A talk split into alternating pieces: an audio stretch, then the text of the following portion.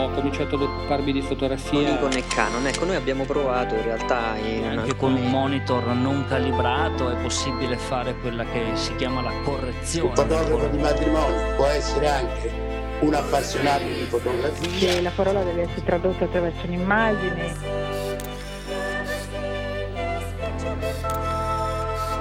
The universe's biggest camera store. Ci avranno sicuramente del- delle focali molto lunghe, dei tele. nel senso che ci sono alcuni momenti in cui cogli certi particolari e altri in cui non li cogli. Discorsi fotografici.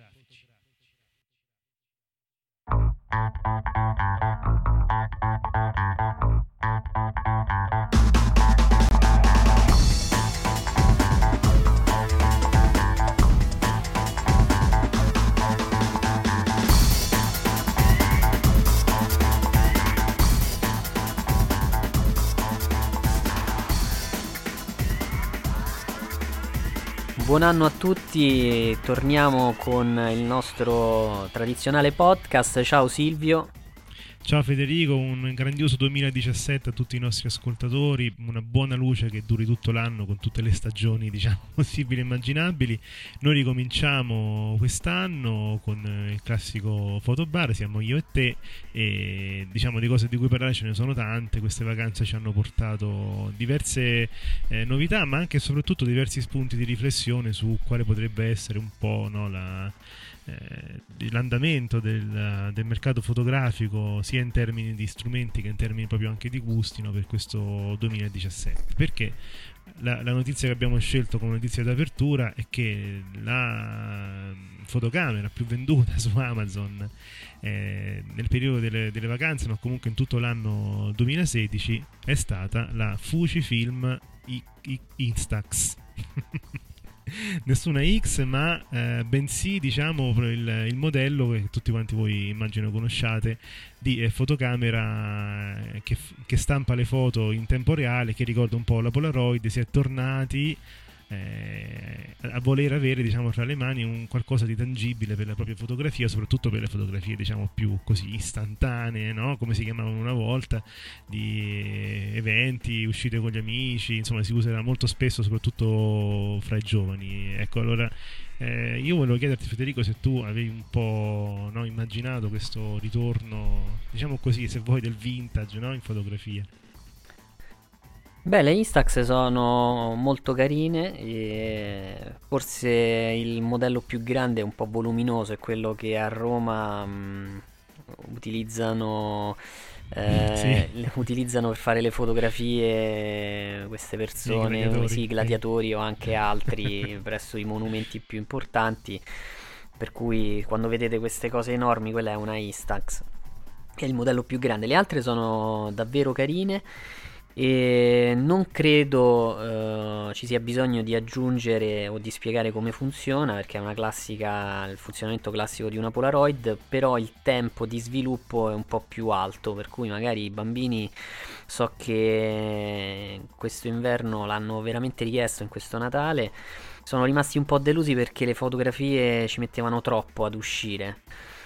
Però eh, diciamo che è una, è una bella cosa, secondo me è un oggetto da avere perché comunque eh, è un po' un ritorno al passato. Sì, questa cosa dei bambini che hai detto mi fa riflettere, nel senso che è vero, loro potrebbero beneficiarne parecchio no, di, di questo tipo di fotografia, perché poi effettivamente bello avere qualcosa no, da, da- da prendere in mano, da far vedere ai propri genitori, agli amici e, e così via. Io leggo qua nella notizia che abbiamo selezionato che ho detto un'inesattezza perché, eh, cioè o meglio, eh, estendiamo il fatto che è il secondo anno di seguito che le vendite di Natale sono dominate nel settore fotografia dalla Instax, quindi insomma è un oggetto poi anche per il prezzo contenuto eh, che si regala a Natale essenzialmente, no? Però diciamo che eh, è tra i più venduti durante anche tutto l'anno, quindi io adesso non ce l'ho. Non so tu Federico se, se conti di prenderne una, però sai, effettivamente la curiosità viene, no? Viene e poi se pensi che proprio adesso è stato annunciato che mm, il, mm, nell'ultimo quarto del 2017, quindi nell'ultimo trimestre del 2017, la Kodak uh, tornerà a produrre la Ektachrome. E qui lacrimuccia. Eh, direi, questo, no? questo significa che L'avevamo già annunciato, ne avevamo già parlato qualche tempo fa di come in realtà l'analogico in tanti settori, in quello musicale, in quello della lettura e adesso anche in quello fotografico, in realtà stia eh, tornando, sta tornando a livelli di un tempo. E questo la dice lunga sulla esplosione della tecnologia. Se Kodak reinveste nuovamente nella, nella pellicola, questo significa che è importante la cosa. Sì, diciamo il mercato che, che, tira in questo momento è quello cinematografico, eh, proprio perché effettivamente la differenza con, tra un film girato in digitale e un film girato in pellicola non è solo una questione di scelte stilistiche no? o di scelte artistiche, è proprio un qualcosa che si vede. Quindi molti, molti registi hanno chiesto che, che fu all'inizio qualche anno fa ti ricordi eh, parlavamo del fatto che ci fu quella petizione per chiedere di non smettere di produrla sia l'Ectacom che altre pellicole diciamo del cinema Qualcosa poi effettivamente è successo, c'è stato un ribasso di produzione, adesso si sta tornando a riprodurla a regimi industriali e di conseguenza insomma questo non è che un bene, no? Beh, io posso dirti che qualcosa sta cambiando anche nel modo di girare i film, perché ha dominato mm. per diversi anni la cinematografia digitale, nel senso che l'intera sceneggiatura eh, praticamente era costruita in maniera artificiale però mi sembra che ci sia una, laddove sia possibile, eh, mi sembra ci sia una tendenza a tornare al passato. E forse uno dei film che proprio in questi giorni è ancora nei cinema, che è un cult per i videogiocatori, Assassin's Creed, la scena del salto, mm, penso che lo sappiano tutti, è, una scena vera, non è stata girata in maniera digitale, cioè il salto è stato fatto realmente da una piattaforma mi sembra adesso non mi ricordo di quanti metri ma era molto alta. C'è un video in cui c'è la preparazione con il salto. E a occhio si vede la differenza tra un salto digitale cioè finto e un salto vero. Certo la scenografia eh sì. è stata ricostruita in maniera digitale però eh, eh voglio sì, dire, lo stuntman, lo stuntman, che si butta eh, fa il salto, io non, veramente non mi ricordo. Se dico 100 metri mi sembra un po' troppo. Da un'altezza di 100 metri, secondo te è plausibile? Eh, oddio, se sotto c'è qualcosa, sì, comunque se pensi ai salvataggi che vengono fatti dai pompieri, anche, però certo 100 metri sono tanti, sarebbero circa 25 piani, no? Più o meno. Mm non lo so. Però se, se, così insomma è stato dichiarato, e, insomma, credo che sia vero, ecco. E questo per dirla tutta sul fatto, come dici tu, insomma, della spontaneità della scena. 125 del, del, del vero salto. Ah, ok, sono appunto 100, 125 piedi, quindi va diviso per 3, più o meno. Adesso lo facciamo subito. Allora, sono 125 piedi in diretta sono 38 metri, sì, da più o meno diviso per 3 il numero. Infatti qua dice Comunque un, sono tanti. è un record che non era stato mai battuto da 35 anni.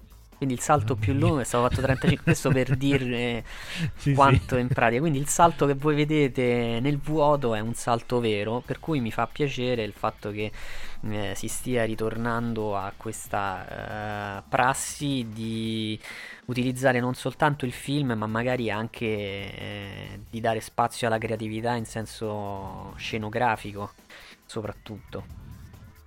Ecco, parlando di creatività, e noi adesso parleremo di un, un, qualcosa che non nasce chiaramente in questo anno 2017, da qualche anno ce l'abbiamo un po' tutti quanti nei nostri cellulari.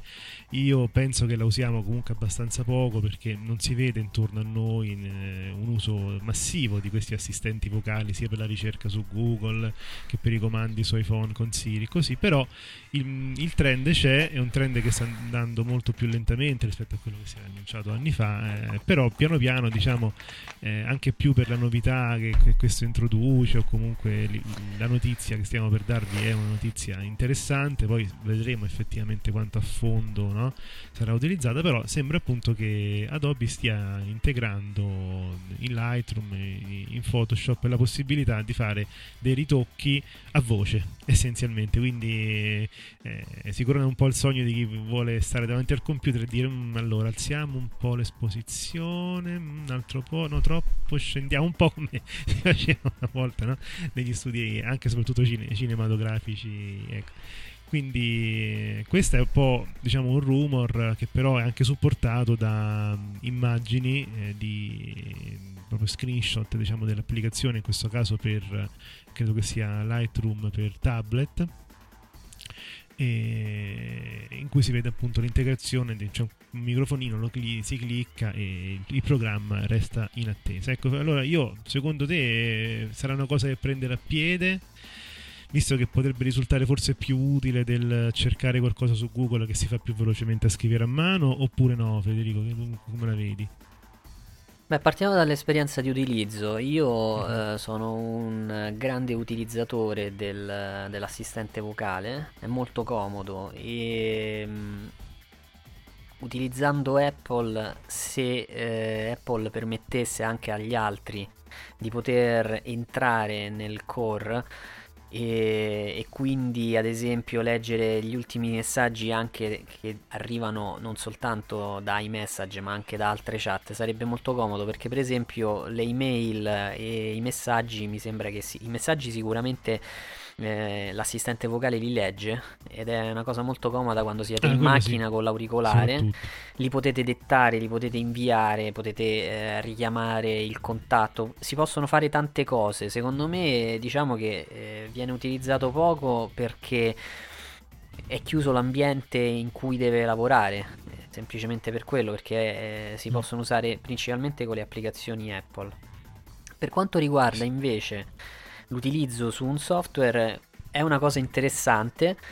Non so uh, come andrà a finire, nel senso che uh, la Apple in questo caso ha introdotto nei suoi computer, bisogna vedere poi chi uh, la seguirà nella concorrenza, questa fatidica touch bar che eh, obiettivamente per applicazioni come Final Cut, quindi applicazioni video eh, o photo editing, può essere particolarmente utile perché obiettivamente avere una, mm, sì. una, barra digitale programmabile in cui con un bottone si possono eh, memorizzare determinati passaggi ehm, è estremamente comodo. L'assistente vocale in questo caso sarebbe praticamente inutile perché voglio dire, penso che col dito fai prima piuttosto che eh, chiedere all'assistente che deve poi capire quello che hai detto e realizzarlo.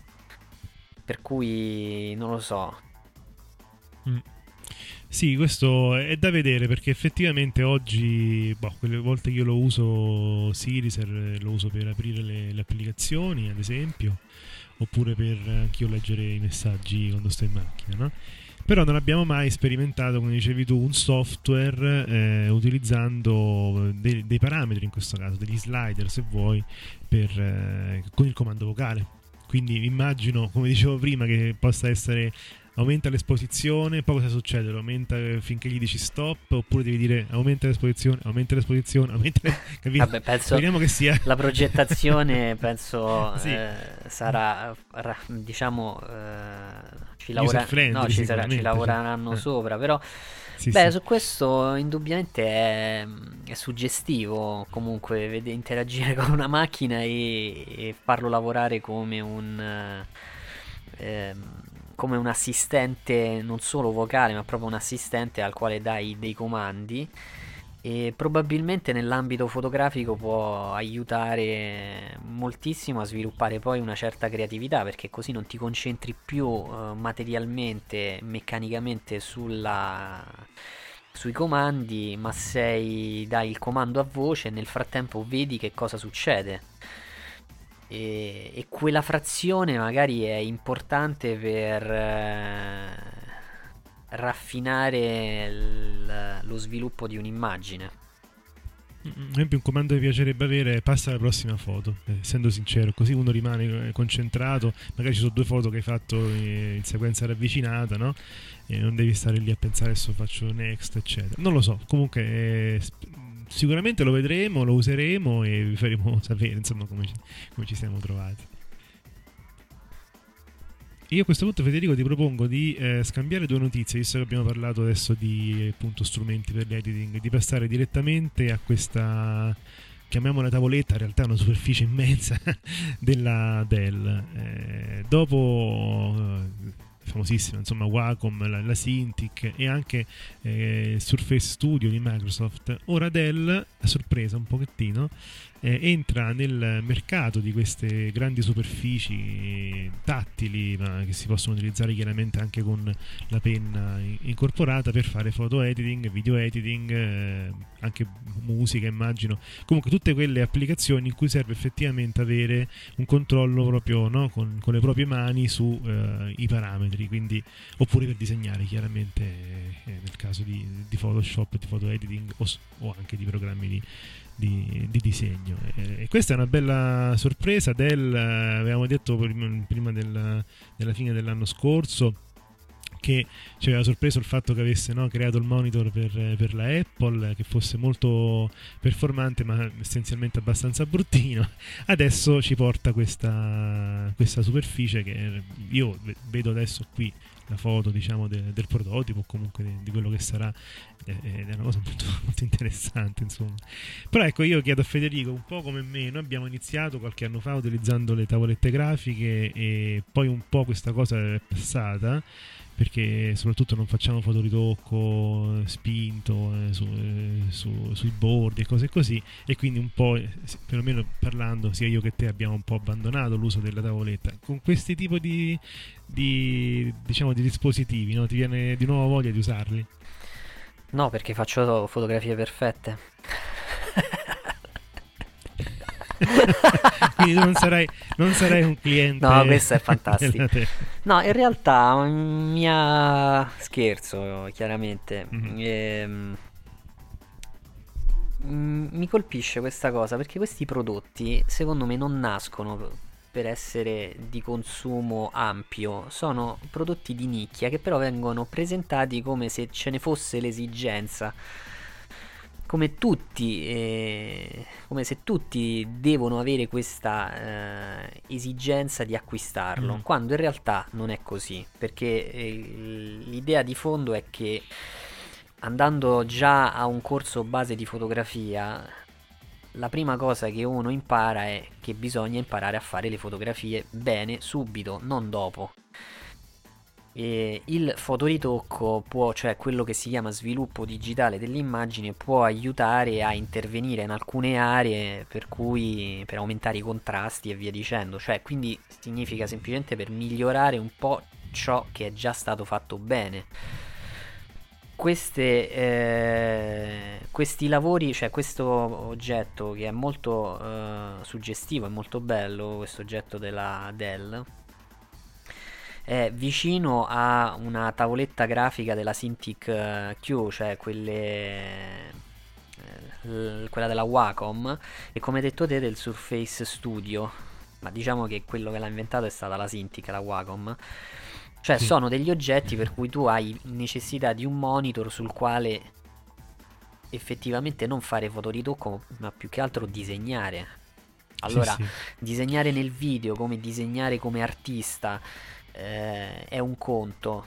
Quindi secondo me questa cosa eh, sì, la può usare anche un fotografo, ma non è assolutamente eh, orientato verso quel pubblico.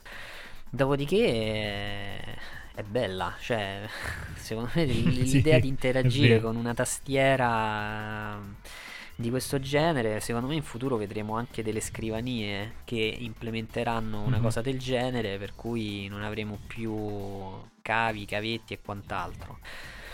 E questa cosa è ti volevo correggere, il monitor brutto che hai detto tu della Apple non è della Dell ma è della LG. Ah sì, è vero, è vero. È della LG. E... Er- errore mio, hai ragione. Però le due cose, cioè voglio dire, a parte questo, eh, anche il Surface Studio, e comunque forse non ne abbiamo mai parlato, eh, no. che costa modello di partenza 3.000, 2.999 dollari è qualcosa di stupefacente, cioè uno dei computer eh, più belli che hanno messo, che hanno prodotto. Certo, qualcuno potrà dire, però è della Microsoft, pazienza, però è bello, cioè il concept è veramente bello. Mi sembra negli Stati Uniti stia avendo dico successo, non so poi che cosa si intenda per successo e magari già lo comprano 10 persone può essere considerato un clamoroso successo, però se tu devi lavorare eh, comunque non è un brutto computer questo. Mm-hmm. Assolutamente, Assolutamente, no. Sono d'accordissimo. Con tutto ciò che riguarda, con tutte le future, perché il, il dial che è estremamente comodo, poi il fatto che puoi mettere la mano sopra mentre disegni come sul foglio di carta, cioè stanno tante piccole eh, accorgimenti che lo rendono secondo me un computer molto bello. Però se ci fai caso il Surface Studio ti fa vedere un'applicazione di tipo grafico e non fotografico. E quindi orientato mm-hmm, a vero, un, sì. un, utilizzo differente dalla fotografia. E invece il Dell è, è nel, nel, video ti fa vedere una, un lavoro mi sembra fatto su un ritocco di un video quindi non lo so. Sì, certamente poi certamente poi bisognerebbe associarlo a un buon monitor. Ecco e quindi ci viene incontro sempre Dell eh, con un buon Esattamente, con questa nuova proposta. Un monitor 32 pollici e fin qui niente di nuovo, ma un monitor 8K e che comunque già questa è una notizia, ma soprattutto un monitor 8K che non copre solo il 100% dell'sRGB, ma anche il 100% dell'Adobe RGB. Allora immaginate una cosa del genere, anche solo guardarla, no? Che, che, che emozione, insomma, ecco sono, è una risoluzione di 32 megapixel di fronte ai vostri occhi 32 megapixel per 32 pollici quindi una cosa meravigliosa soprattutto perché è un monitor Dell e i monitor Dell eh, si sa sono monitor di altissima qualità eh, perché è un monitor eh, 8K insomma. Il prezzo 5.000 dollari per ora, poi vediamo magari qualche sconto dopo che sarà lanciato, però no, queste sono quelle cose che uno guarda no? con, eh, con, con piacere, poi con piacere sicuramente, sarebbe bello eh, capire se qualcuno da noi riesce a mettere in esposizione qualche negozio, chissà, perché sono veramente curioso di... Bene, dubito fortemente. Vederlo, eh, so. È stata la più, secondo me, una delle cose più belle che sono state presentate al CES di quest'anno, che è ancora in corso. E, e probabilmente a, sbancherà per certi aspetti perché introduce innanzitutto il formato 8K che ha una risoluzione mostruosa per cui a tutti gli sviluppatori di un tempo avete fatto siti mettendo nascondendo il testo a meno 9999 pixel fate attenzione perché tra poco quel testo lo vedremo visibile sarà visibile eh sì. ha un pannello a 10 bit e questa cosa è importante perché normalmente sono eh, a 8 bit, quindi questo è un 10 bit. E mm, per cui è incredibile. Non so se esistano delle schede grafiche che supportano eh, questa risoluzione. Beh, magari esisteranno, ma sono davvero poche, in effetti, soprattutto per avere poi una fluidità che ci, ci aspetti quando lavori, no? con la fotografia, con il video, insomma, probabilmente ci vorrà qualcosa in SLI, uno, due, più schede grafiche insieme. Sì, è chiaro che molte cose insomma sono belle, spingono se vuoi anche il mercato dell'hardware, è sempre stato così dagli anni 80, insomma, che il, quando il PC entra nelle nostre case. Però accidenti molto davvero davvero, davvero C'è anche una versione 4K. La versione 8K viene mm-hmm. venduta in edizione eh, in quantità limitate e sarà eh, disponibile in 12 paesi. Io eh, sinceramente schede grafiche Ehm, 8K non, non le ho viste. Cioè, secondo me ancora non esistono. Eh, questo effettivamente è da, è da capire, nel senso io pure sono un po' indietro con uh, no, la, la, tecnologia, diciamo. Questo è un po' il problema di chi utilizza Apple. Ti abitui a stare con lo stesso computer per un po' e non, non segui più no, l'evoluzione. Infatti saranno le prossime architetture Nvidia AMD Volta e Vega mm-hmm. a, a, introdurre probabilmente eh, l'8K perché nessuna scheda grafica in questo momento di quelle mm-hmm. consumer è in grado sì. di supportare eh, questo, eh, questa risoluzione. Una cosa che eh, forse avevamo detto nell'ultimo podcast è che mm, bisogna vedere quanti svilupperanno monitor con eh, USB-C. Perché indubbiamente ah, sì, sì, questa sì. tecnologia è è interessante. Il monitor uh, da 27 LG che vende la Apple sempre in sconto ancora, quindi per 1049 euro mi pare lo potete mm. eh, acquistare dal sito Apple. Eh, che ha, quel, ha sempre un 4K sempre con un, uh, un um, un pannello da 10 bit, quindi è un ottimo computer. Sì, sì, sì. L'unica no, cosa che mi ha lasciato perplesso è questo spazio colore P3 che per la fotografia non è... Ehm, non mi sembra particolarmente indicato. Avevo letto una bella prova in inglese di un tizio che era andato lì a fare tutte le misurazioni. Per cui ci sono delle immagini in cui Adobe RGB è meglio e altre in cui no. Però tendenzialmente sembra più orientato a un utilizzo videografico questo spazio colore. Mm-hmm. Qui se avete delle informazioni eh, o siete più esperti sicuramente di noi, magari mandateci un messaggio dove eh, possiamo poi raccontarlo anche agli altri. Noi andiamo avanti, eh, direi che allora parliamo prima della stampante e poi di un'altra cosa molto importante che ci siamo lasciati per dopo queste novità. Se avete anche voi in casa una stampante con eh, il serbatoio di, di, di colore al posto delle cartucce eh, originali, eh, finalmente insomma, questo tipo di, di, approccio sta diventando uno standard anche per i produttori di, di stampanti perché si sta, spero, questa notizia che stiamo per dare, si abbandonerà progressivamente questa faccenda delle cartucce che contengono pochi inchiostri, vanno cambiate spesso, che si seccano e hanno tutti i problemi, per arrivare effettivamente a stampanti che hanno dei serbatoi da riempire o da sostituire. È il, il caso di, di, Canon, questa è una notizia del 27 dicembre, comunque molto molto recente. Eh, Canon lancerà la sua prima linea di stampanti a getto di inchiostro Pixma Pixma con eh, appunto serbatoi di inchiostro ricaricabili finalmente insomma dire serbatoi di inchiostro anche molto grandi perché eh, quello del nero eh, sono intorno ai 125 ml gli altri a colore 70 immaginate che il bricchettino del succo di frutta no? quello classico a cui siamo abituati è 200 ml quindi effettivamente sono serbatoi grandi che durano a lungo circa 6.000 pagine addirittura per, eh, per, il, per, quanto riguarda solamente l'utilizzo del nero. È chiaro che un tipo di tecnologia di questo, appunto, di questo tipo aiuta molto chi deve fare tante stampe, quindi i primi modelli di, di Pixma sono modelli soprattutto legati alla stampa d'ufficio, quindi si possono stampare fotografie, ma non credo che sia proprio il target no, quello del, del fotografo. Però comunque questa è una bella rivoluzione, no Federico?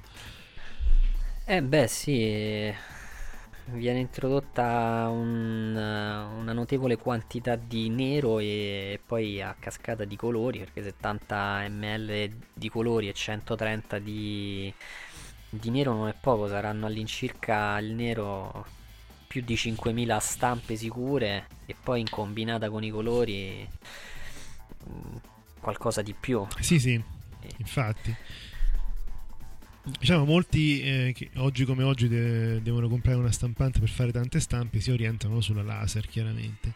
Però vedremo un po' quanto costa l'inchiostro a millilitro, chiaramente, ma questo effettivamente potrebbe risolvere vari problemi perché immagino che comunque un serbatoio di inchiostro costi meno di un toner eh, per le stampanti laser, insomma. Perlomeno la tecnologia è un po' diversa, ecco, diciamo. Beh, questa cosa magari poi più avanti verrà eh, implementata anche sulle stampanti fotografiche che comunque eh sì, per grandi utilizzi mm. già c'è. Sì, sì. È chiaro, però così uno può ritornare ad avere il piacere di stampare a casa senza dover appunto spendere. Ma soprattutto al di là del- della spesa, è pure un- il problema di che ti, ti- ti si- ti finisce la cartuccia del giallo che dura 10 stampe, no? E ti si blocca il processo di quel giorno, magari volevi fare un po' di stampa fotografica, insomma è, è fastidioso, diciamo. Cioè la, la capienza delle attuali cartucce. Eh, ah, c'è stato t- tanto tempo fa il primo passo di- dal blocco di cartucce con tutti i colori, uno per colore, però anche in quel caso si, cioè, è cambiato poco perché appena ne finisce uno finiscono anche gli altri, perlomeno nella mia personale esperienza. No, torniamo invece a notizie prettamente fotografiche. C'era un modello di fotocamera che aspettavamo, che abbiamo annunciato insieme a tutto il mondo, chiaramente prima delle, delle vacanze. Finalmente è arrivato ed è un modello spettacolare di, di Panasonic. Panasonic finalmente ha messo in campo la sua GH5 e qui noi stiamo guardando in questa notizia i primi diciamo scatti, chiamiamoli così, in eh, scarse condizioni di luminosità, che era una delle cose effettivamente per cui la GH5 no, eccelleva già dai test diciamo, de- del sensore. eh, da ISO 200 ISO 12800 effettivamente la, io, io non so forse è piccola la foto ma la grana boh, non, non la vedo eh, Federico tu che dici magari un po' sulla macchina però neanche quelle sono gocce di pioggia.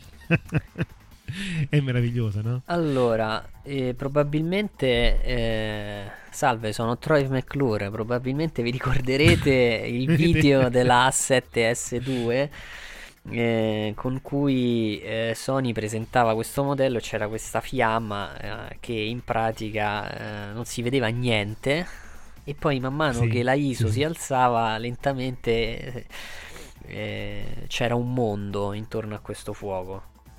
Ecco, più o meno la GH5 fa una cosa analoga, eh, c'è un video di esempio ehm, che è stato realizzato a 4K a 60p, eh, 420 e mi sembra in eh, H264 come codec.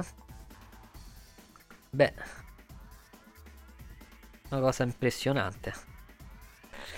Sì, nel senso che eh, ti permette di fare quelle scene notturne che vedi nel- nei film, nei telefilm, insomma, finora, perlomeno con eh, apparecchiature eh, di, questo- di questa fascia di prezzo, eh, i video in piena luce di giorno venivano benissimo, però di notte già si vedeva un po' la differenza. no? Qui sembra davvero di vedere qualcosa di Allora, il che miglioramento vedi. che si ottiene rispetto alla GH4 e lì poi bisognerà vedere tutte le speculazioni e probabilmente eh, anche il mercato eh, della GH4 potrebbe essere rivitalizzato perché comunque costerà di meno, immagino.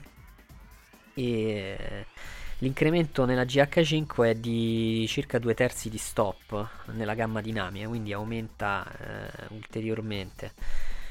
Poi ci sono tutta una serie di feature che eh, magari ne parleremo con Claudio, gli daremo spazio visto che è specializzato, sì. noi non, non andiamo oltre, altrimenti gli togliamo la sua specializzazione, però obiettivamente questa è una bella macchina che eh, se non sbaglio dovrebbe essere eh, intorno ai 2000 euro. Sì, più o meno. però questo era il prezzo eh, rumor. Non so se è stato annunciato il, il prezzo ufficiale.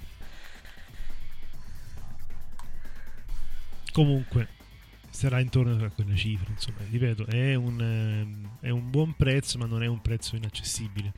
Soprattutto se siete nel campo del video. Infatti, molti videomaker aspettavano, tra cui anche Claudio, no? la, la GH5. O perlomeno quando se ne parla tra videomaker, tutti fanno wow. Di conseguenza, un perché ci sarà, insomma. Eh, comunque se- registra- insomma, registrazione interna a 10 bit non è male eh. eh, non è male. non è insomma. assolutamente pari bisogna poi è, è- è un apparecchio estremamente portatile, poi tra l'altro, non è enorme, quindi cavolo. Esattamente, ho sbagliato, è 1999 dollari il prezzo di lancio. Non Ah, era ecco. 2000, scusate. e, beh, certamente è una macchina formidabile, bisogna vedere poi dove andrà a finire la concorrenza, cioè nel senso che in questo Ma caso certo. penso più che altro a Sony che secondo me con la 6005 tra 6003 e 6005 da un punto di vista di marketing hanno fatto un po' un caos e quindi, eh, questo l'abbiamo già detto. E quindi sì. bisogna vedere se poi adotteranno le stesse caratteristiche sulle loro macchine. Soprattutto macchine da 2000 dollari, da 2000 euro circa, perché adesso la 6005 mm-hmm. è aumentata ulteriormente di prezzo. E per cui vedremo se eh, questa registrazione a 10 bit diventerà un altro standard uh, delle macchine. Ricordatevi, ricordatevi sì. che abbiamo iniziato con uh, il ritorno all'analogico. Eh? Vero. Piuttosto, Bene, Silvio, visto sì. che eh, abbiamo parlato di un Dell 8K, mi sembra opportuno eh, dire che la A7R2 è stata scalzata nella classifica eh, del, del sensore più performante del sensore più, del sensore più performante perché adesso l'ha preso i primi due sono di Red Helium 8K e Red Epic Dragon e lo score che ha totalizzato la Helium S35 è qualcosa di assurdo perché sono 108 contro i 98 Punti. della 7R2, cioè praticamente l'overall score è completamente pieno. La grande caratteristica, cioè le, le cose che la rendono impressionante eh, sono sicuramente un alto frame rate soprattutto la cattura RAW a 16 bit. Ora, un 8K sono uh, 30 megapixel. Fermare, un, fr- fermare un, uh, un frame a 30 megapixel significa avere una fotografia. Assolutamente. Il che costo poi. da sostenere per avere delle imme- immagini oltre a dei bei video è solo 49.000 dollari. Mm-hmm. Beh, vale la pena spendere 49 mila dollari per 10 punti in più. Beh, lo direi sicuramente Claudio, uno che lo farà. No, allora guarda, la cosa che mi fa riflettere è che non avrei mai immaginato, per essere sincero, che eh, due eh, sensori di videocamere, perché alla fine la Red quello fa, eh, superano eh, un sensore di fotocamera per quanto riguarda appunto il punteggio complessivo su un sito di Xomark che soprattutto è sempre stato volto sulla qualità fotografica più che quella no, del, de, del, video eppure eh, ecco qui che due sensori di videocamere eh, battono quella che è stata prima in classifica poi tra l'altro per tutto l'anno eh, quindi alla fine è sempre stata mm, il punto di riferimento no?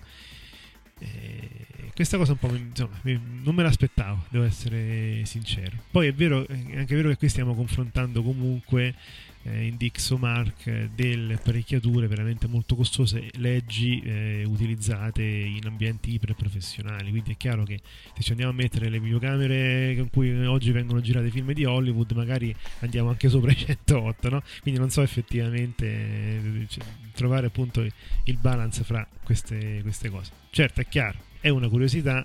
10 punti in più non, non, non ti cambiano la vita, però ecco, a mio avviso la curiosità è che eh, ci sono due videocamere sopra una fotocamera, insomma, ecco.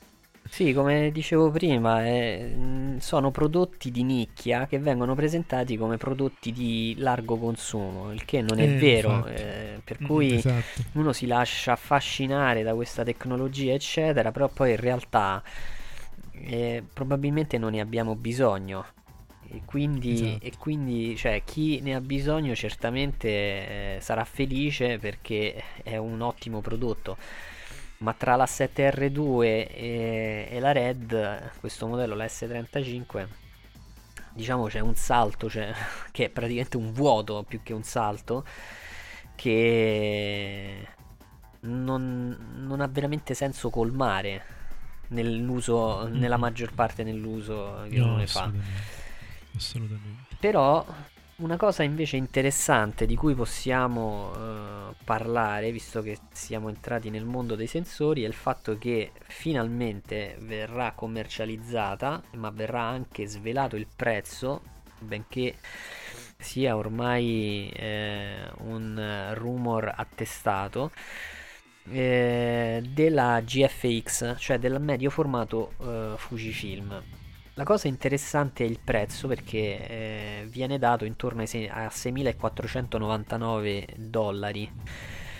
E Il corpo. il corpo, se ci aggiungiamo il 63 mm che viene venduto a 1.499, il 63 f2.8, arriviamo a 8.000 dollari.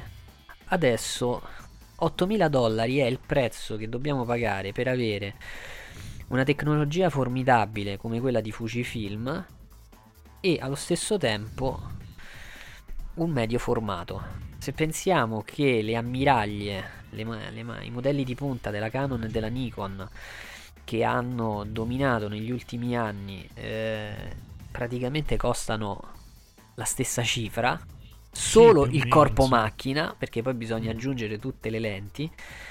Ecco qui che eh, questo l'avevamo annu- scritto sulla nostra pagina Facebook. Si presenta eh, probabilmente la fine di quello che è il full frame di fascia alta, cioè nel senso che adesso la fascia alta probabilmente verrà presa dal medio formato, perché se Fujifilm Eh sì. entra con una macchina poi dalle dimensioni compatte, questa è un'altra cosa strabiliante, qualità, eh, qualità eccezionale, a un prezzo sinceramente eh, devo dire per un fotografo professionista accessibile e qui ne vedremo delle belle prossimamente. Adesso però Sì, sì, delle prime prove sul campo vediamo com'è, però io penso che non rimarremo delusi dalla, dalla qualità di questa immagine. Ormai Fujifilm ci ha abituato a delle cose spettacolari negli ultimi anni e questo è un po' la ciliegina sulla torta, insomma, e anche allo stesso tempo un punto di, di salto.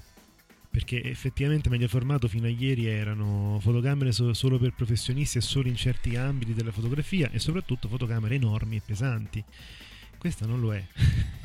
è grande per carità, non è, non è come tascabile, però accidenti, voglio dire, rispetto, come dicevi tu, alle ammiraglie di Nikon e Canon, siamo lì come dimensioni e come peso. Quindi ragazzi è, è tutto da vedere, insomma. Considerate che la Hasselblad, che è la diretta concorrente, non è più eh, svedese, ma è diventata della DJI, che è una ehm, company cinese che costruisce la più famosa al mondo, che costruisce eh, droni. Per cui Droni che fanno foto medio formato. sì, sarà utilizzata in ambito militare, non so. la realtà. Beh, sì, sicuramente la cosa.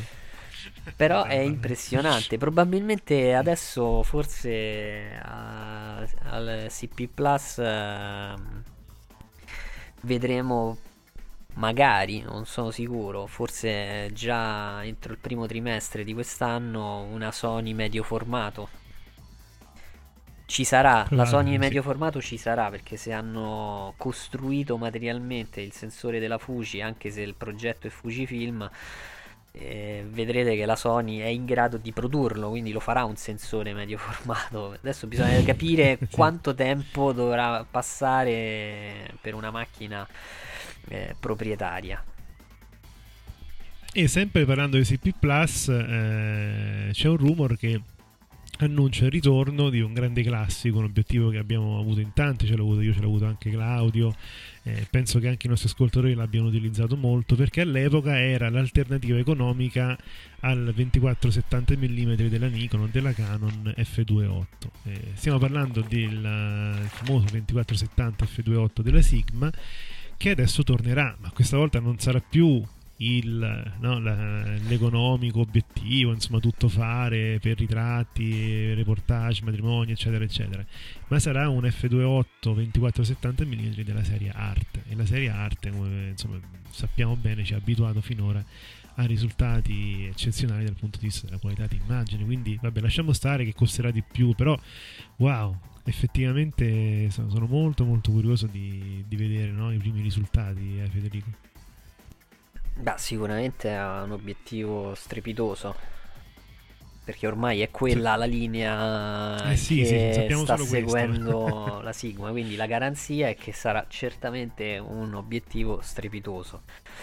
Tutte le lenti che sono state prodotte da Sigma e vengono eh, marchiate con eh, la sigla Art Contemporary o Sport sono delle ottiche veramente impressionanti per cui eh, vale assolutamente la pena prendere in considerazione questo obiettivo. Molti sono, ho scoperto, anche tra i professionisti, un po' resti a comprare eh, delle ottiche che non sono proprietarie.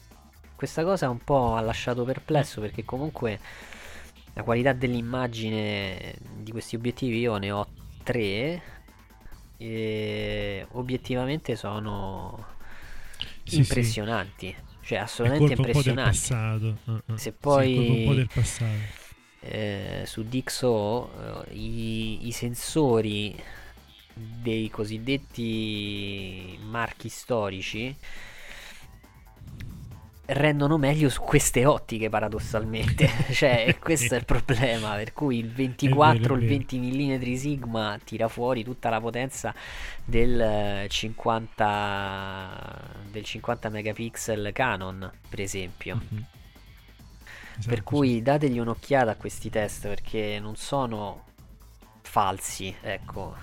Sono mm-hmm. abbastanza attendibili sì, tra le poche cose vere che ci sono rimaste. questo il, il 70, 2470 era il, mi ricordo quando abbiamo iniziato col digitale, era il, l'ottica dei matrimonialisti. Assolutamente sì. Invece che devi fare i matrimoni e compri il, il 2470. Sì, sì, sì, sì, senza dubbio. Allora, chiudiamo il nostro lungo fotobar eh, prima di passare all'intervista ad Andrea Restek, che è una fotografa croata che fa una fotografia effettivamente di cui ci sarebbe bisogno sempre di più, una fotografia vera di scenari di guerra, di conflitti, ma non solo, dove il conflitto appunto è anche il conflitto no? Dell'uomo verso, verso, se stesso, non solo quello armato. Però ecco, prima di lasciarci volevamo parlarvi di una, se, se volete insomma avete la possibilità di laurearvi in fotografia ad Harvard. proprio Harvard, no? quella famosa, insomma. Eh, a parte gli scherzi, si tratta di un corso però dell'Università di Harvard, reso disponibile online gratuitamente è diciamo indirizzato soprattutto a chi deve, deve, cominciare. Però come immagino io non ho visto ancora il, il, materiale però i corsi tenuti dalle università su questi argomenti hanno che per dire 300 slide, 250 le sappiamo già, sono cose, sono concetti che conosciamo, ma quelle altre 50 invece ci fanno effettivamente aprire un po' la mente verso o qualche approfondimento che non avevamo immaginato, oppure anche un modo diverso di vedere lo stesso argomento. Quindi si tratta pur sempre di eh, un corso universitario. Ecco. Se volete è un corso di, di 12 moduli che è offerto dalla piattaforma di Open Learning, i famosi MOOC, che si chiama Alison quella dell'Università di Harvard e trovate anche il link sul nostro sito discorsifotografici.it nella, nel post dedicato a questa puntata ecco, del podcast. Che, che ne pensi Federico di questo corso?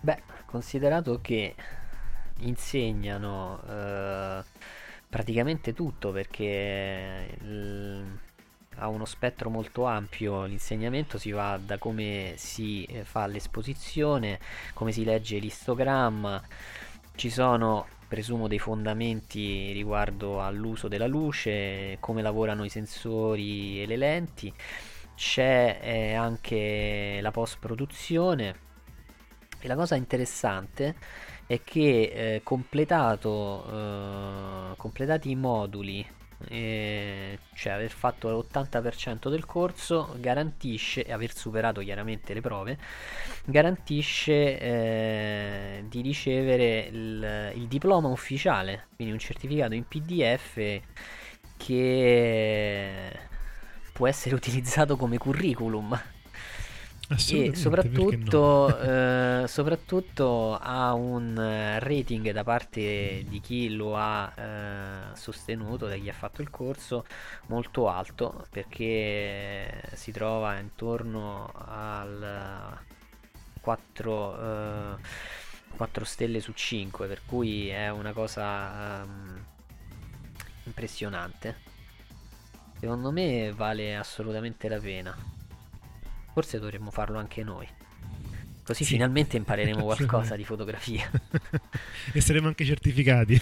Ascolta, volevo dire, la- l'intervista che ascolterete ehm, è una invenzione eh, soprattutto del nostro collaboratore Filippo Guglielmo che è a Torino, che ringraziamo di cuore per la bellissima idea che ha avuto. E questo ci ha permesso di avere un'importante fotografa, penso sia la prima volta, no, la seconda volta che ospitiamo un, eh, questo genere di fotografia sì, sì, sì. e quindi non ci resta che andare alla prima intervista del 2017. Tornano i grandi fotografi a discorsi fotografici, questa volta è il turno di una donna, sempre più donne sono intervistate nelle nostre puntate, questo ci fa solo piacere. Intanto saluto Federico che è con noi, ciao Federico. Ciao, E presentiamo la nostra ospite d'eccezione di- questa sera che è Andreja Restek, eh, una fotografa croata di origine ma anche torinese diciamo di adozione come è scritto qui leggiamo sul sito. E perché intervistiamo Andreja? Eh, per due motivi. Primo perché eh, è una fotografa donna è un po' particolare, nel senso che si occupa di un tipo di fotografia di cui spesso si occupano gli uomini, che è la fotografia, il fotoreportage di guerra, ma proprio nelle zone, diciamo, calde dove, dove si spara, eh, con una sensibilità tutta sua. E la intervistiamo anche su eh, suggerimento felice, su felice suggerimento appunto di- del nostro amico, collaboratore Filippo Guglielmo, che salutiamo e questa sera purtroppo non può essere con noi presente all'intervista, ma comunque immagino che in questo momento la, la starà ascoltando con molto piacere. Io presento allora e saluto Andreia. Ciao Andreia. Ciao, ciao a tutti, ciao a voi, grazie. Noi ti abbiamo inviato delle domande, però penso che sia di rito un po' cominciare con una piccola presentazione. Noi chiediamo in genere qual è la tua personale storia della fotografia, come ti sei approcciata. Eh, come mi sono approcciata alla fotografia? Così è sempre stato un amore, poi mi è stata regalata una macchina fotografica. Ma io sono nata in ex Jugoslavia e sai, noi eravamo tutti tanto poveri che fare le foto con un rullino cioè, si facevano Sì. poco niente. Ecco, allora è così. È stato così l'amore. Io facevo inizialmente la foto. ehm, eh, mi occupavo della pittura e, e poi quando sono venuta a Torino ho conosciuto un um, artista, un professore di belle arti che mescolava questa fotografia a, eh, al- alle proprie tele e così io sono abbastanza estremista nelle cose e mi sono buttata pienamente nella, nella fotografia, ecco.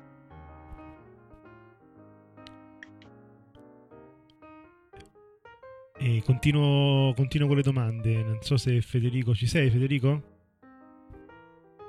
Pronto? Immagino che abbiamo. Abbiamo perso Federico. no, no, scusatemi. È tornato.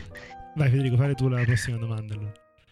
Sì, quale rapporto c'è tra fotografo e fotografia, tra Andrea Restek e la fotografia e qual è il messaggio delle tue immagini? Amore.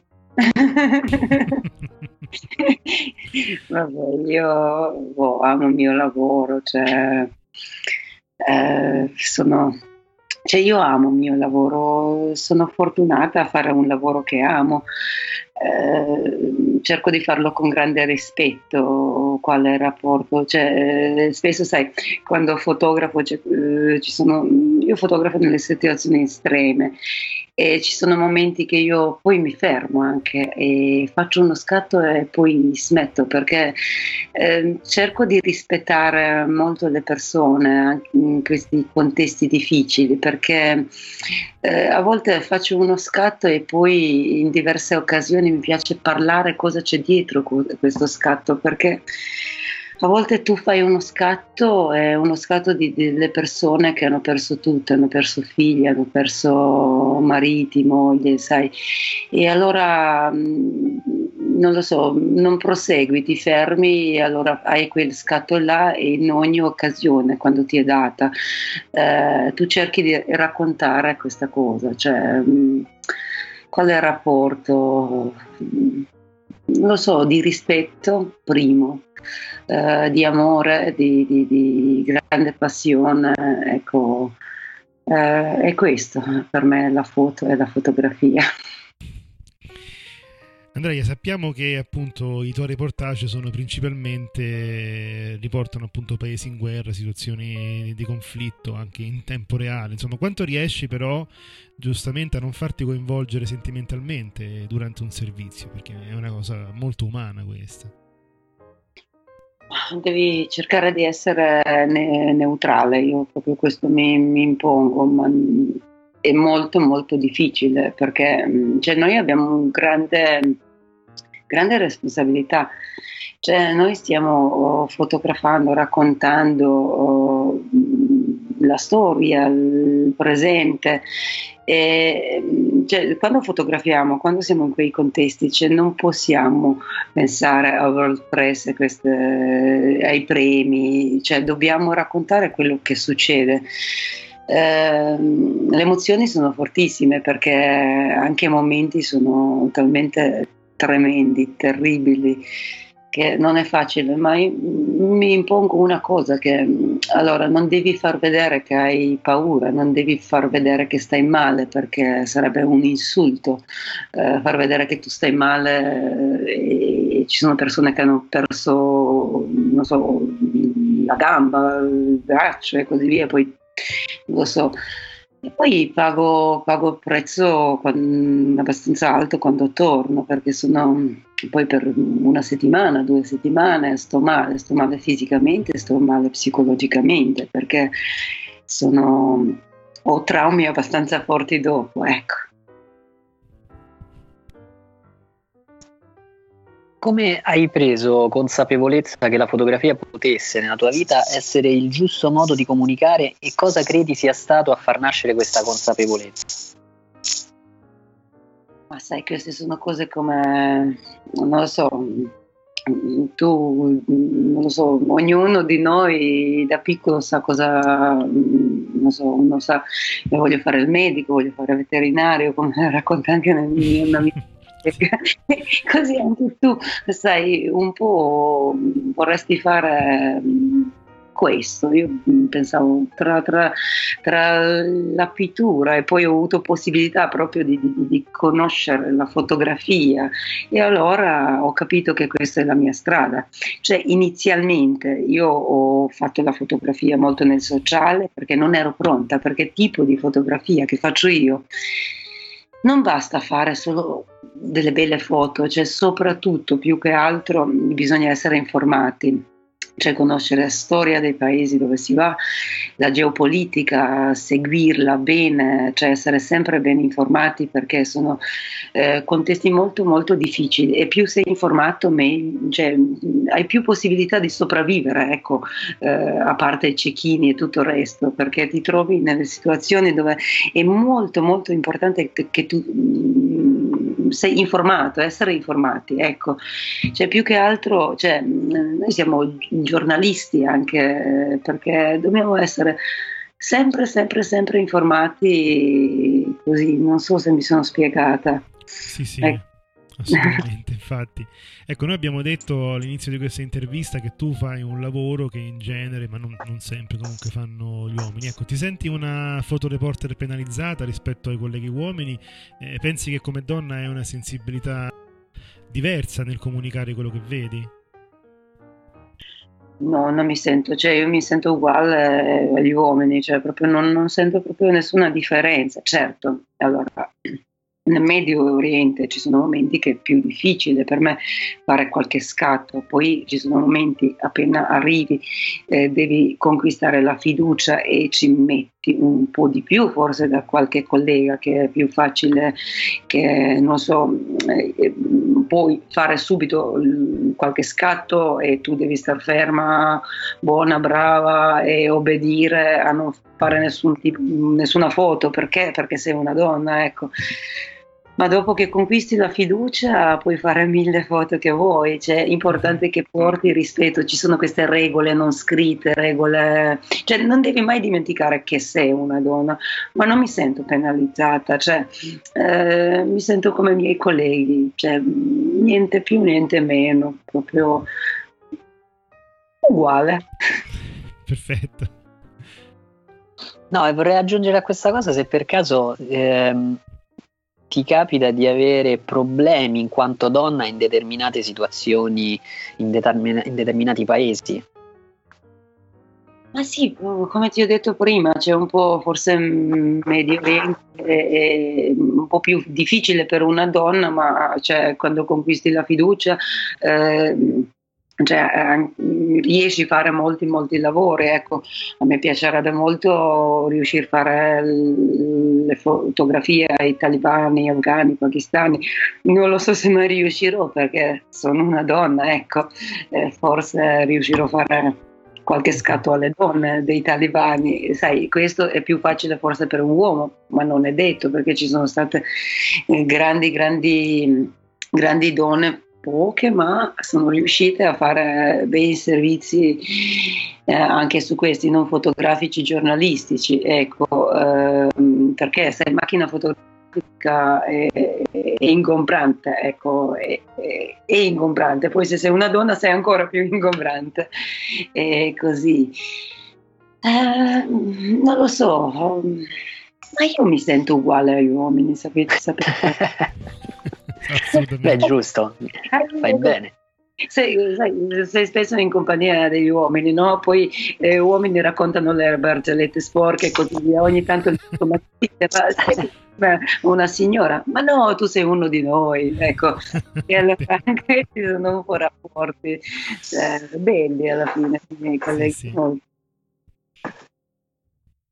Ascolta Andrea, noi leggiamo di Salgado che appena poteva tornava in Ruanda per raccontare al mondo ciò che accadeva tra Hutu e Tutsi.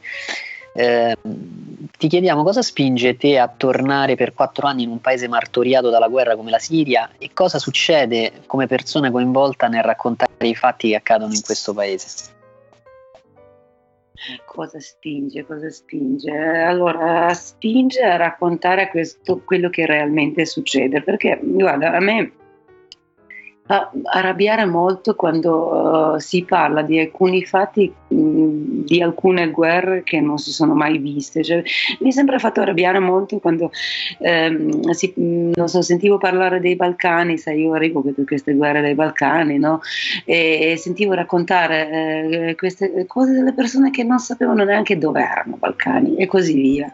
Allora per questo mi sono proprio promessa di raccontare solo quello che vedevo, cioè non entrare nel ehm, fatti geopolitici e così via, proprio eh, dare la voce a chi voce non ce l'ha, raccontare quello che vedevo. E allora certo che p- poi torni e poi scopri anche come la situazione è peggiorata e un po' vedi un, la coppia di un'altra guerra, cioè questa guerra siriana si può un po' paragonare a quella, non lo so, afghana eh, Turchia un po' la paragono a Pakistan, sai, cioè, ci sono molte similitudini se tu leggi eh, libri del, del, non so, così, così via, non lo so. E poi la passione, noi siamo veramente appassionati, amiamo il nostro lavoro e amiamo raccontare quello che succede, la verità, capisci? Yeah. Assolutamente. Beh, certo. Ecco, prendiamoci una pausa da, dalle guerre e ti chiediamo quanto è importante per te la fotografia al di fuori del tuo lavoro, o meglio appunto che ruolo occupa la fotografia nella vita di Andrei al di fuori dei conflitti. Ma guarda, allora, um, quando sono in giro uh, uso iPhone, vergognoso. no, no, assolutamente. Noi siamo d'accordo, vero Federico? no. Sei nella statistica mondiale però. e poi uso macchinine, cioè vabbè, macchinine neanche tanto, perché se io prendo la mia macchinona che è, fa parte proprio di me, allora io e lei andiamo a lavorare. No? E fa parte proprio incorporata, no? Io e lei siamo a lavoro, no? E allora prendo altra che è più piccola, allora là c'è, non, non posso dire che la parola si fa in giro a così passeggiare, no? E allora uso o quella piccolina oppure iPhone, eh, così riesco a fare, eh, non lo so, eh, perché altra, quella più grande, non, non dico le marche perché non, non importa, eh, e, e lavoro, no? Io parto, capisci? Lavoro, capito? E c'è diverso allora tra, tra fotoamatori, eh, appassionati di fotografia e chi fa questo di mestiere, c'è un diverso rapporto, c'è amore, ma c'è poi anche diverso dentro. Per me, io la prendo e io lavoro, capito? Eh, sì, sì, è un lavoro continuo, insomma. Ecco è un lavoro continuo, ecco, allora io ho bisogno ogni tanto staccare da, da, dal lavoro, allora iPhone è una cosa così, oppure la macchinetta piccolina è una cosa così che, mi, che stacco. Se è quella pesante che pesa 5 kg, allora no, là si lavora. Esatto. C'è anche il peso, ecco. Ma nel lavoro, scusami, visto mi inserisco, nel, nel, in questo genere di fotografia non sarebbe più facile avere un'attrezzatura più leggera. Ma sì, sì, sì, hai ragione, hai ragione, ma io ho l'attrezzatura sia un po' più leggera, sia più pesante, ma io non so, io ho la mia macchina fotografica che amo, ci amiamo, capisci? Conosciamo, io non dico niente, lei fa da sola, hai capito? Abbiamo questo rapporto e, e boh, allora la prendo sempre. E, e boh, è questo. Sì, poi ho anche quelle piccoline, uh, ho anche GoPro che non so usare. Ma. Perché voglio montare video? Poi non so mai dove se ne accende né spegne guarda. Vabbè io sono molto sincera nelle cose. Cioè inutile che faccio finta di so tutto me. No non è vero. So poche cose ma che poche, non lo so. So come si muove in un contesto difficile contesti di guerra. Ecco quello sì che lo so ma forse GoPro mi perdo e, ehm, senti, ehm, Andrea, ti voglio chiedere una cosa che noi abbiamo chiesto anche a altri grandi fotografi e ehm, diciamo che la domanda era orientata a un aspetto positivo. Però visto e considerato che il tuo ambiente eh, di lavoro è anche molto tragico, tu puoi vederla anche eh, al contrario, scegli te. E la domanda è questa: se per caso ti è capitato durante la tua esperienza eh, di fotografa di ehm, lasciar perdere lo scatto, cioè di questa foto non la scatto.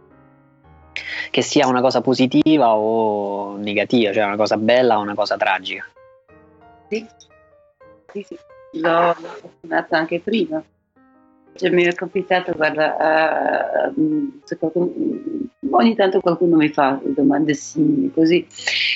Allora, sì, sì, eh, mi viene subito, sai, eh, quando uno parla gli vengono eh, davanti le foto, no? A me viene eh, davanti eh, la foto di due bambine durante un bombardamento che sono arrivate davanti a questo ospedale eh, Dar al-Shifa con un sacchetto di plastica era l'unica cosa che gli è rimasta, no? Io ho fatto questo scatto e poi ho capito che loro hanno perso tutto, tutto, tutto, tutto. E l'unica cosa che gli è rimasta era quel sacchetto di plastica, no? E arrivavano uh, molte persone ferite, morte e così via, eccetera. Allora, ho guardato un signore, lui ha capito, uh, io ho smesso di fotografare, lui ha capito cosa eh, intendevo. E allora sono andata da loro, mi ha, detto, mi ha fatto segno con la testa di sì, sono andata da loro, li ho abbracciati, non facevo le foto perché sai, durante il bombardamento tu hai tante foto da fare come fotografo, no? Mm-hmm. Abbracciati, eh, siamo... è l'unico momento che ho pianto, no? In un contesto simile. Abbiamo pianto per dieci minuti, abbracciate, boh, eh, niente. E boh, e dopo ci siamo lasciate, ecco. Sì, no, non ho fatto altre foto, sai, grandi, che ci dici grandi foto perché potevano interessare i giornali e così. Ho preferito abbraccio con queste due bambine. Sì, una è questa. Eh, altra è la foto, mm, è un bambino che nella terra di nessuno, no? tra i due confini Turchia e Siria, mi arriva, arriva e mi chiede, vuoi essere mia mamma? E tu scusa, cioè, la mamma, no? E i miei sono morti. E, subito dici, ma cavolo, me lo prendo, me lo metto, e poi dici, oh, no, aspetta, io non sono, cioè devi ragionare, no? Devi ragionare molto non sono un trafficante di bambini, di esseri umani, mi arrestano subito, cosa faccio? Come? Allora gli dai tutto quello che gli puoi dare, cioè gli, e non lo so, gli lasci tutto quello che puoi lasciargli e poi speri, dici spero che dopo di me non passa qualche trafficante di, di organi, trafficante di, di, che porta bambini a combattere e così via. Ecco. E non ho neanche la sua foto ho la foto dentro. Boh, queste sono le foto. Grazie. Noi. Mi viene da dire solo grazie. No, alcune. Senti Andrea, tu hai vissuto anche, come dicevi, il conflitto nella ex Jugoslavia. E mi viene in mente un libro di Anthony Lloyd, eh, questo inglese che parte quasi per caso a, fotografare la guerra jugoslava e si rende conto della, della ferocia eh, inaspettata, diciamo, in, una, in, un continente come l'Europa eh, negli anni 90, ferocia che poi ritrova anche nella guerra in Cecenia e che riporta nel suo libro la mia guerra se n'è andata, mi manca così tanto, no? E, e, in questo libro c'è proprio. Lui si domanda come mai, quando poi ritornava a casa in Inghilterra, sentiva di non avere quella, quella cosa che lo portava, lo spingeva a essere vicino all'umanità. Insomma, era un po' come se fosse il suo mondo, un po' come se fosse anche, se vuoi, la, la sua droga. Ecco, capita anche a te oppure riesci a staccare proprio, a separare i mondi? Ah, sai, allora, cioè, questi viaggi sono viaggi senza ritorno, no? Parti una volta e non torni mai più. Questo, eh, chi è sincero te lo, te lo dirà, credo, e penso che a tutti capita questa cosa qui. Poi devi renderti conto che, allora, eh, allora, tu ricevi molto dalle persone, ci sono persone che non hanno niente, ti, danno, ti offrono quel poco che non hanno, no? eh, ti proteggono eh, e, e, mm, le situazioni più tremende e così via. Allora, eh, quando torni a volte trovi talmente tanta superficialità, no? E, mm, a volte non lo so, ti viene un po' rabbia, trovi, non so, in, anche in altri contesti, ci incontri le famiglie che vivono con un, un dollaro, uh, cioè intere famiglie, eccetera, e, e, tu hai, non lo so, sprechi, ti rendi conto quanto sprechi, certo che, eh, non lo so, ma devi pensare sempre che poi tu vivi un altro contesto, in un'altra uh, società e hai un'altra vita, hai una famiglia, hai non lo so. Poi cercare di, non so, di fare qualcosa. Io cosa faccio ogni tanto, no? Io anche, non so, dopo ogni viaggio cerco di fare qualcosa. Io ho una piccola onus, no? E per esempio, eh, prima volta che sono andata in Siria, non so, ho visto questo medico, no? Sua figlia, dopo ogni bombardamento, bambinetta, 5 anni, eh, sai, c'è tanto tanto sangue. No? Cosa faceva le, lei quando un padre finiva di, di curare le persone? No? Prendeva spruzzino che noi usiamo per eh, curare, eh, cioè per annaffiare le piante e puliva il sangue, no? Cioè, queste sono scene tremende, terribili, no? che ti rimangono proprio dentro. E poi questo padre un giorno gli è caduto il stetoscopio e si è messo a piangere no? perché si è rotto. No?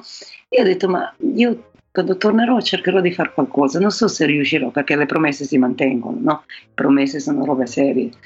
Allora sono riuscita a convincere le mie colleghe qui a Torino e abbiamo messo insieme un'ambulanza, l'ho riempita con i farmaci, l'ho riportata laggiù, no? Ecco, e così è iniziato. L'anno dopo ho affittato alloggi per 16 rifugiati siriani in Turchia e l'anno dopo ho fatto una... e, e così via. E così. Allora dopo ogni viaggio io faccio piccole cose, eh, così, non lo so, non lo so. Piccola follia. Ma non, cioè, nessuno pensa che fermerà la guerra, Certo. ma forse per un istante, un istante, perché non l'ho fatto io, l'abbiamo fatto tutti insieme. Ogni persona che è venuta a cena per poter affittare quell'alloggio, che poi dopo ci sono 16 rifugiati che per un anno hanno avuto alloggio, sono nati due bambini e tutti siamo diventati zii, capito? Sì. E così è una cosa nostra, non è che è cosa mia, no? Cioè, è vero che io poi mosso la ro e queste cose, ma è nostra, capisci? Tutti siamo zii di due piccoli siriani.